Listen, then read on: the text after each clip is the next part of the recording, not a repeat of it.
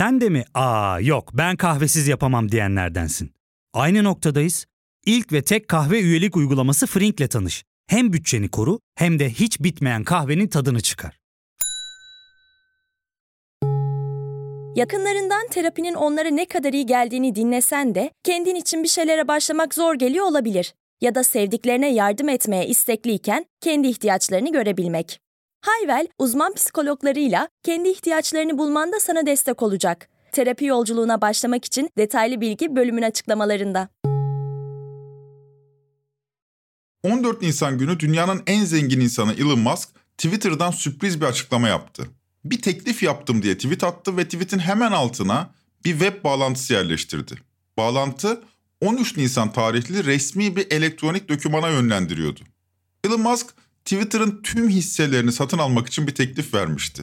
Ben Ozan Gündoğdu. Trend Topik'te bugün bu teklifi ve bu teklifin neden önemli olduğunu konuşuyoruz.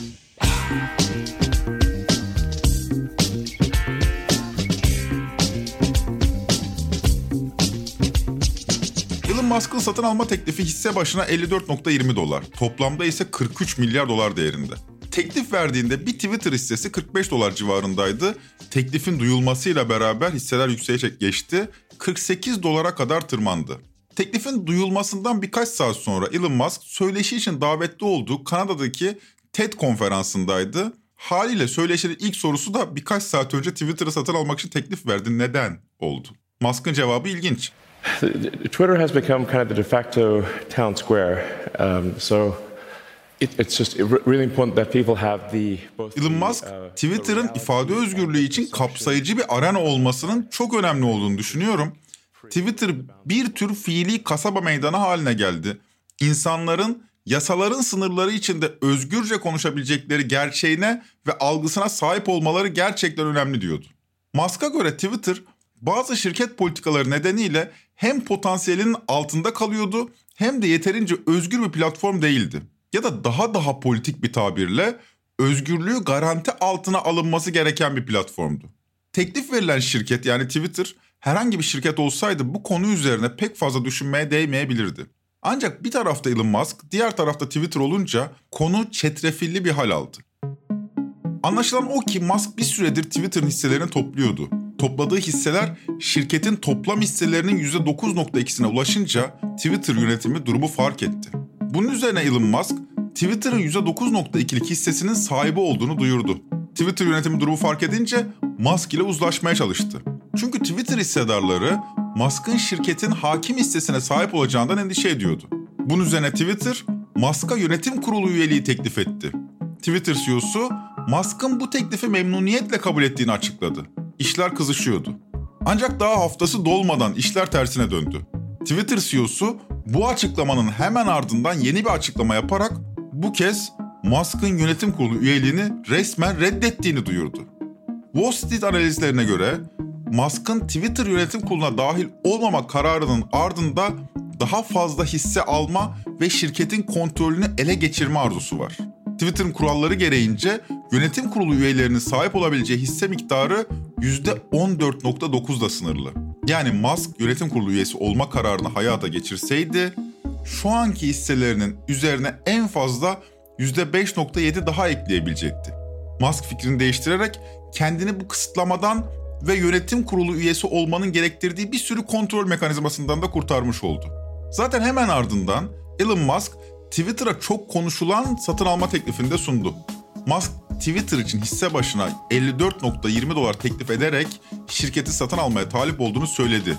Bu da Musk'ın Twitter için en az 40 milyar doları gözden çıkardığı anlamına geliyor. Peki bu arzunun altında yatan motivasyon ne?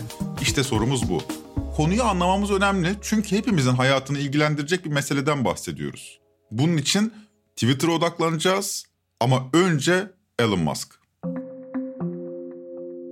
Elon Musk 1971'de Güney Afrika'da doğdu. Bir diyetisyen ve model olan annesiyle elektromekanik mühendisi olan babası o henüz 9 yaşındayken boşandı. Boşanmanın ardından babasıyla beraber kalan Elon babasını hiç sevemedi. Onun hakkında korkunç bir insan, aklınıza gelebilecek neredeyse her kötü şeyi yaptı diyor. Fakat ailenin dağılması Elon'ın karakterinin daha bağımsız oluşmasına imkan verdi denebilir. Örneğin henüz 17 yaşındayken 1988'de Güney Afrika ordusuna katılmamak için ülkesini terk edip Kanada'ya yerleşmek her gencin yapabileceği bir iş değil. Kanada'da 2 yıl geçiren Elon buradan ABD'ye Pennsylvania Üniversitesi'ne işletme ve fizik okumaya gidiyor. Onun için başarılı bir öğrencidir diyebiliyoruz ama gözü akademide değil, girişimcilikte.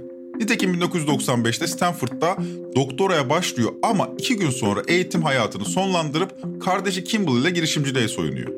Ve ilk proje Zip2. Gazetelere lisanslı çevirim için şehir rehberliği yazılımı sağlayan bir şirket bu.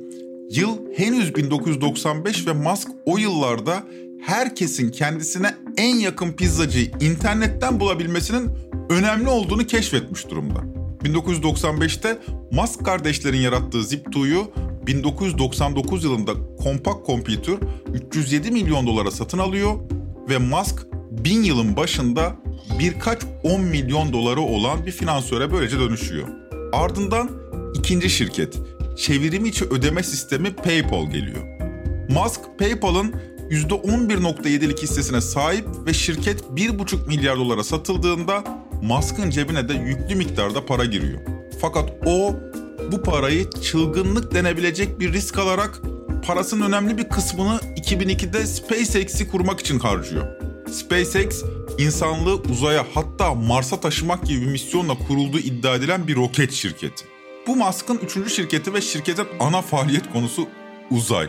Evet, zorlu bir alan olduğunu kabul edersiniz. Çünkü bu alanda rakibiniz şirketler değil, devletler.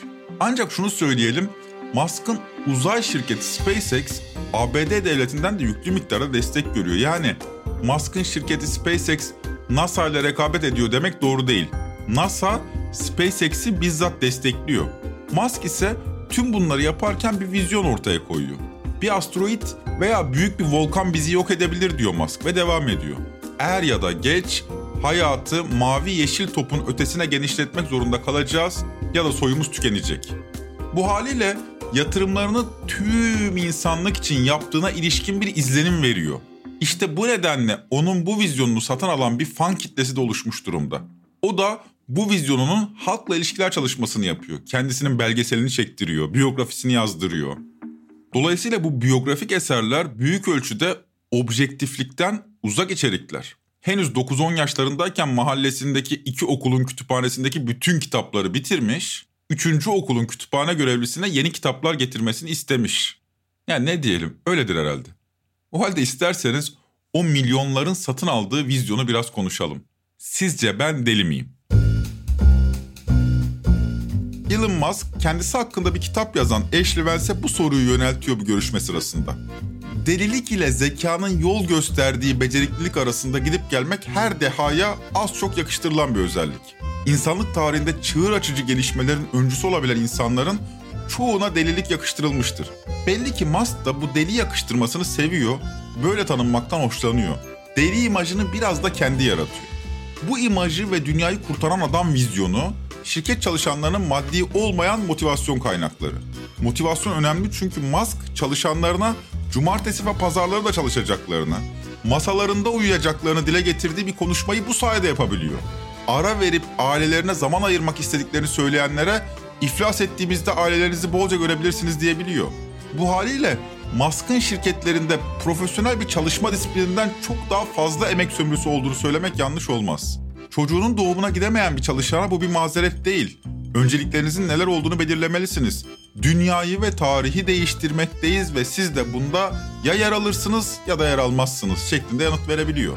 Egosu son derece yüksek biri olduğu belli. Trafik sıkışıklığına isyan ederek trafik beni deli ediyor. Bir tünel açma makinesi yapacağım ve hemen kazmaya başlayacağım diye tweet atıyor. Hemen ardından The Boring Company adlı bir şirket koruyor. Gerçekten de bu proje için çalışmaya başlıyor. Hatta Las Vegas ve Miami'de sözleşmeler imzalanıyor bu şirket için. E doğru adam dünyayı değiştiriyor diyerek Musk'a hak verenleriniz olabilir. Musk'ın bu imajını destekleyen en önemli şirketi Tesla. Biliyorsunuz elektrikli otomobil deyince ilk akla gelen markaya dönüştü Tesla. Elektrikli otomobiller çevreci olarak tanıtıldı, Musk'ın da vizyonuna uygundu. Dünyayı kurtaracaktı elektrikli otomobiller. Ancak durumun böyle olmadığı kısa sürede anlaşıldı. Evet, petrol kullanılmıyordu ama lityum pillerin yarattığı çevre tahribatı kısa sürede tartışılmaya başladı. Lityum piller nedeniyle lityumun değeri kısa süre içinde %500'e varan oranda arttı. Hesaplamalara göre bir elektrikli otomobili yılda 13 bin kilometre sürerek ancak 9 yıldan fazla kullanırsanız içten yanmalı bir otomobile göre çevreye daha az zarar verirsiniz. Yani her elektrikli otomobil içten yanmalı otomobilden daha temizdir diyemiyoruz. Dahası elektrikli otomobil yapmak için harcanan enerji içten yanmalı bir otomobil yapmak için gerekenden çok daha fazla. Elektrik üretiminde petrol ürünlerinin kullanılması da cabası. Yani elektrikli otomobillerin an itibariyle çevre duyarlılığı halkla ilişkiler faaliyetlerinde anlatılan kadar büyük değil. Teknolojinin çevreye duyarlı hale gelebilmesi için hala kat edilmesi gereken bayağı yol var. Ya fark ettin mi? Biz en çok kahveye para harcıyoruz. Yok abi, bundan sonra günde bir. Aa, sen Frink kullanmıyor musun? Nasıl yani? Yani kahvenden kısmına gerek yok. Frink'e üye olursan aylık sadece 1200 TL'ye istediğin çeşit kahveyi istediğin kadar içebilirsin. Günlük 40 TL'ye sınırsız kahve mi yani? Çok iyiymiş. Aynen. Hatta şu anda 200 TL'lik bir indirim kodu da var. E hadi hemen indirip üye ol da bu fırsatı kaçırma. Terapiye başlamak, içinden çıkamadığın döngüleri kırmak, bazı yanlış bulduğun kararlarını değiştirmek ve kendinle beraber daha huzurlu bir yaşam inşa etmek için atabileceğin en değerli adımlardan biri. Hayvel ile yoğun yaşam tempona uyum sağlayarak online terapi seanslarını takvimine göre ayarlayabilirsin. Bini aşkın uzmandan sana en uygun terapisti seçebilir, PodB10 koduyla indirimden yararlanabilirsin. Detaylı bilgi açıklamalardaki bağlantıda. Dünyanın en çok lityum rezervine sahip olan ülkesi ise Bolivya. Musk'ın da Bolivya'ya ilgisi yoğun. 2019'da Bolivya lideri Evo Morales'e karşı gerçekleştirilen askeri darbenin ardından da Tesla hisselerinin sert şekilde yükselmesi Musk'ın Bolivya darbesini finanse ettiğine ilişkin dedikoduları körüklemişti. Hatta Twitter'da bir takipçisi bu konuyu yazınca Musk ona kime istiyorsak darbe yaparız aş bunları diye cevap vermişti. Elon Musk Bolivya darbesinin finansörü müydü? Bu soruya net cevap veremiyoruz ama bu sorunun sorulabiliyor olması bile Musk'ın tedirginlik verici hırsına ilişkin bize fikir veriyor. Musk kendince dünyayı kurtardığına ikna olmuş durumda. Bu ülküsünün önünde Bolivya engel olarak çıksa Elon Musk bu engeli aşmak için gayrimeşru yollara girişebilir mi? Neden olmasın? Girişmez diyemiyoruz. 2000'li yıllarda vizyoner bir girişimci olarak kendini tanıtan Elon Musk aslında geleceği satıyordu. Şirketi Tesla yıllarca zarar etti ama Tesla'ya inananlar şirketin hisselerini satın almaya devam ettiler. Musk'ın gelecek hayali kurduran halkla ilişkiler çalışmaları olmasaydı şirketi Tesla birkaç kez batabilirdi. İşte Musk'ın girişimcilik sırrı buydu. Hayal satmak. Fakat 2020'li yıllara girerken o artık 300 milyar dolara aşkın servetiyle dünyanın en zengin kişisi ve imajı eskisi kadar parlak değil. Şimdi ise gözüne Twitter'ı kestirmiş durumda. Musk'ı az da olsa tanıdık. O halde gelin biraz da Twitter'a bakalım. Bugün Twitter yüz milyonlarca insanın iletişim kurma aracı.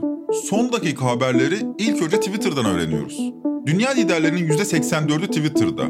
Doğrulanmış hesapların %25'i gazetecilerden oluşuyor. Bir bakıma Twitter aslında gezegendeki anlık iletişim ağı. Twitter, Facebook veya Instagram gibi sadece bir sosyal ağ değil, bir bilgi enformasyon ağı, bir mikroblog. Hepimiz öyle ya da böyle, aktif ya da değil Twitter'dan haberdarız. Bir kamusal alan gibi kavranıyor, topluluk kuralları belirleniyor, kendi içinde bir rajon oluşturuyor Twitter. Fakat günün sonunda Twitter bir şirket ve kullanıcılar da bu şirketin hem müşterileri hem de ürünleri. İlginç bir iş modeli. Ekonomik olarak düşününce Twitter dev sosyal medya platformları içinde en mütevazi olanı. Şöyle ki Facebook'un para kazanılabilir günlük aktif kullanıcı sayısı Twitter'ın 11 katına karşılık geliyor. Gelir modeli de çok zayıf. Şirket heybetli ismiyle kıyaslandığında o kadar para kazanmıyor. Gelirlerinin %90'ını reklamlar aracılığıyla elde ediyor. Bunlar Twitter şirketine ilişkin kısa bilgiler ama Twitter tıpkı Elon Musk gibi bir ideal de sunuyor. WordPress, Blogspot, Tumblr gibi blog sitelerinin yerine geçen mikroblog sitesi Twitter, öncüllerinin aksine özgürlük idealinin de taşıyıcısı. Twitter bir kamusal alan olarak tarif ediliyor ve hashtagler aracılığıyla kampanyaların, protestoların hatta mitinglerin yapıldığı sanal alemde bunların yapılabildiği bir platform olarak tanıtılıyor. Sadece bu değil, başta Arap Baharı olmak üzere toplumsal hareketliliğin organize edildiği bir mecra olarak da pazarlanıyor. Bir süredir bu özellikleri akamete uğramış gibi görünüyor ama. Zira ABD'de yükselen sağ popülist dalgaya karşı Twitter'ın aldığı tavır imajına hiç doymadı. Hatırlarsanız neden Twitter'ı satın almak için teklif verdin sorusuna Musk'ın cevabı şöyleydi. Twitter, ifade özgürlüğüne daha fazla alan tanıyan, daha açık bir platform olmalı demişti. Aslına bakarsanız Elon Musk bir süredir konu hakkında düşüncelerini gizlemiyor. Musk Mart ayında Twitter üzerinden bir anket düzenlemiş ve ankette şu soruyu sormuştu. İfade özgürlüğü işleyen bir demokrasi için esastır. Twitter'ın bu ilkeye sıkı sıkıya bağlı olduğuna inanıyor musunuz? Ankete gelen cevaplar %30 evet, %70 hayır oldu. Musk, anketi düzenlemesinin nedenini daha sonra açıkladı. Twitter, eğer global bir köyse ifade özgürlüğü prensibine bağlı kalmamak demokrasinin altına uyuyordu. Açıklamalar sonrası çeşitli dedikodular konuşulmaya başlandı. Hatırlarsanız Donald Trump'ın Twitter hesabı dezenformasyon yaymak ve nefret suçu işlemek gibi platform kurallarına uygunsuz davranışları nedeniyle kapatılmıştı. Musk'ın Twitter ve ifade özgürlüğü hakkındaki açıklamaları ve ardından Twitter'ı satın alma teklifi kamuoyunda Trump'ın Twitter'a dönmesine izin verecek mi sorusunu gündeme taşıdı. Hatta Donald Trump konuyla ilgili bir açıklama bile yaptı. Probably wouldn't have any interest. You know, Twitter's become very boring. Uh, Özetle Trump, Twitter'ın artık sıkıcı bir yer haline geldiğine, geri dönmeyi düşünmediğine, kendi sosyal medya platformunu kuracağını açıkladı. Popülist liderin önderliğinde sosyal medya platformlarının bile kutuplaşmaya başlaması üzerine düşünmeye değer bir hadise. Bununla birlikte milyarderlerin medya organlarını satın almaları ve medyada nüfus sahibi olmaları hiç yeni bir şey değil. En son Jeff Bezos Washington Post gazetesini satın almıştı. Biliyorsunuz Amerikan Başkanlık Sarayı Washington'da. Bu yüzden Bezos'un Washington Post'u satın alarak ABD yönetimi üzerinde daha büyük bir nüfuza sahip olacağı gibi yorumlar yapılmıştı. Musk ise çok daha büyük düşünüyor. Geleneksel bir medya organı değil, kendi çağının medyasını satın almaya çalışıyor. Bir gün gazetesinde sosyal medyadaki gelişmeleri analiz eden yazılarıyla tanıdığımız Ümit Alan, Musk'ın Twitter'ı satın alma girişimini şöyle yorumlamış. Daha birkaç hafta önce platformların savaş ve çatışma dönemlerinde nasıl keyfi ve taraflı davranabildiğinden, bu alandaki uluslararası düzenleme açığından söz ediyorduk. Bugünse bir platformu bir çılgın zenginin ele geçirip tutarsız ideallerinin bir parçası yapma ihtimalini konuşuyoruz. Doğrusu haksız sayılmaz Ümit Alan. Sosyal medya platformları da tıpkı Elon Musk gibi imajı zedelenen fenomenler. 2000'li yıllarda ilk çıkmaya başladıklarında basın ve toplanma özgürlüğünün en ileri aşaması olarak tanıtılıyorlardı. Ancak 2010'lu yılların sonundan itibaren demokrasiye dönük bir tehdit olarak algılanmaya başladılar. Dezenformasyonla, komplo teorileriyle, seçim manipülasyonlarıyla anılmaya başladılar. Bu nedenle imaj grafikleri Elon Musk ile paralel denebilir. Musk da 2000'li yılların sonunda çok daha vizyoner bir imaj çiziyordu. Peki başarabilecek mi? Yani Twitter'ı satın alabilecek mi? Şimdilik zor görünüyor. Çünkü uzmanlara göre Twitter'ın tamamı için Musk'ın teklif ettiği para son derece düşük. Ne var canım arttırır parayı diyebilirsiniz. Ama Twitter yönetimi böyle agresif bir satın alma operasyonuna karşı zehirli hap ya da orijinal adıyla Poison Pill adlı planı devreye soktu. Söz konusu önlem potansiyel alıcı dışındaki hissedarlara daha düşük fiyatta şirketten daha fazla hisse satın alma hakkı tanıyacak. Twitter Yönetim Kurulu'nun aldığı bu önlemin Musk'ın satın alma girişimini durdurup durdurmayacağı şüpheli. Ama alımı daha pahalı hale getireceği veya Musk'ı müzakere masasına oturmaya zorlayacağı neredeyse kesin. Zaten Musk da Kanada'daki TED konuşmasında Twitter'ı alıp alamayacağından emin olmadığını dile getirmişti. I, I do think this will be somewhat painful, and I'm not sure that I will actually be able to to acquire it. Um, Twitter yönetimi türlü yollar deneyerek uh, şirketi bu çılgın milyardere kaptırmamaya kararlı. Yine Ümit Olan'ın yorumuyla bitirelim. Şöyle diyor Alan. Her şeye rağmen Elon Musk'ın Twitter ile oyun hamuru gibi oynaması bu alandaki kırılganlığı ve riskleri daha çıplak şekilde gösterdi. Musk'ın niyeti belki sahiden Twitter'ı almak değil, bu oyunu çevirebilecek gücü olduğunu kanıtlamaktı. Ümit Ağa'nın uyarısı çarpıcı. Gerçekten de hepimizin hem müşterisi olduğu hem de ürünü olduğu bu şirketin çılgın bir milyarder tarafından satın alınabilecek hale gelmesi gelecek 10 yıllar için kaygı veriyor. Tabii bu satın almayı destekleyen bir çevre de var. O çevreye hiç girmedik bu bölümde. Kripto para çevresi, kripto para ailesi. Kripto para ailesi Musk'ın arkasında Twitter'da çok aktifler ve Musk'ın Twitter'ı satın almasını destekliyorlar. Diyelim ve bölümün sonuna gelelim. Trend Topi'yi Podbi Medya ile beraber hazırlıyoruz. Bir sonraki bölüme kadar RT'niz de favanız da bol olsun. Hoşçakalın.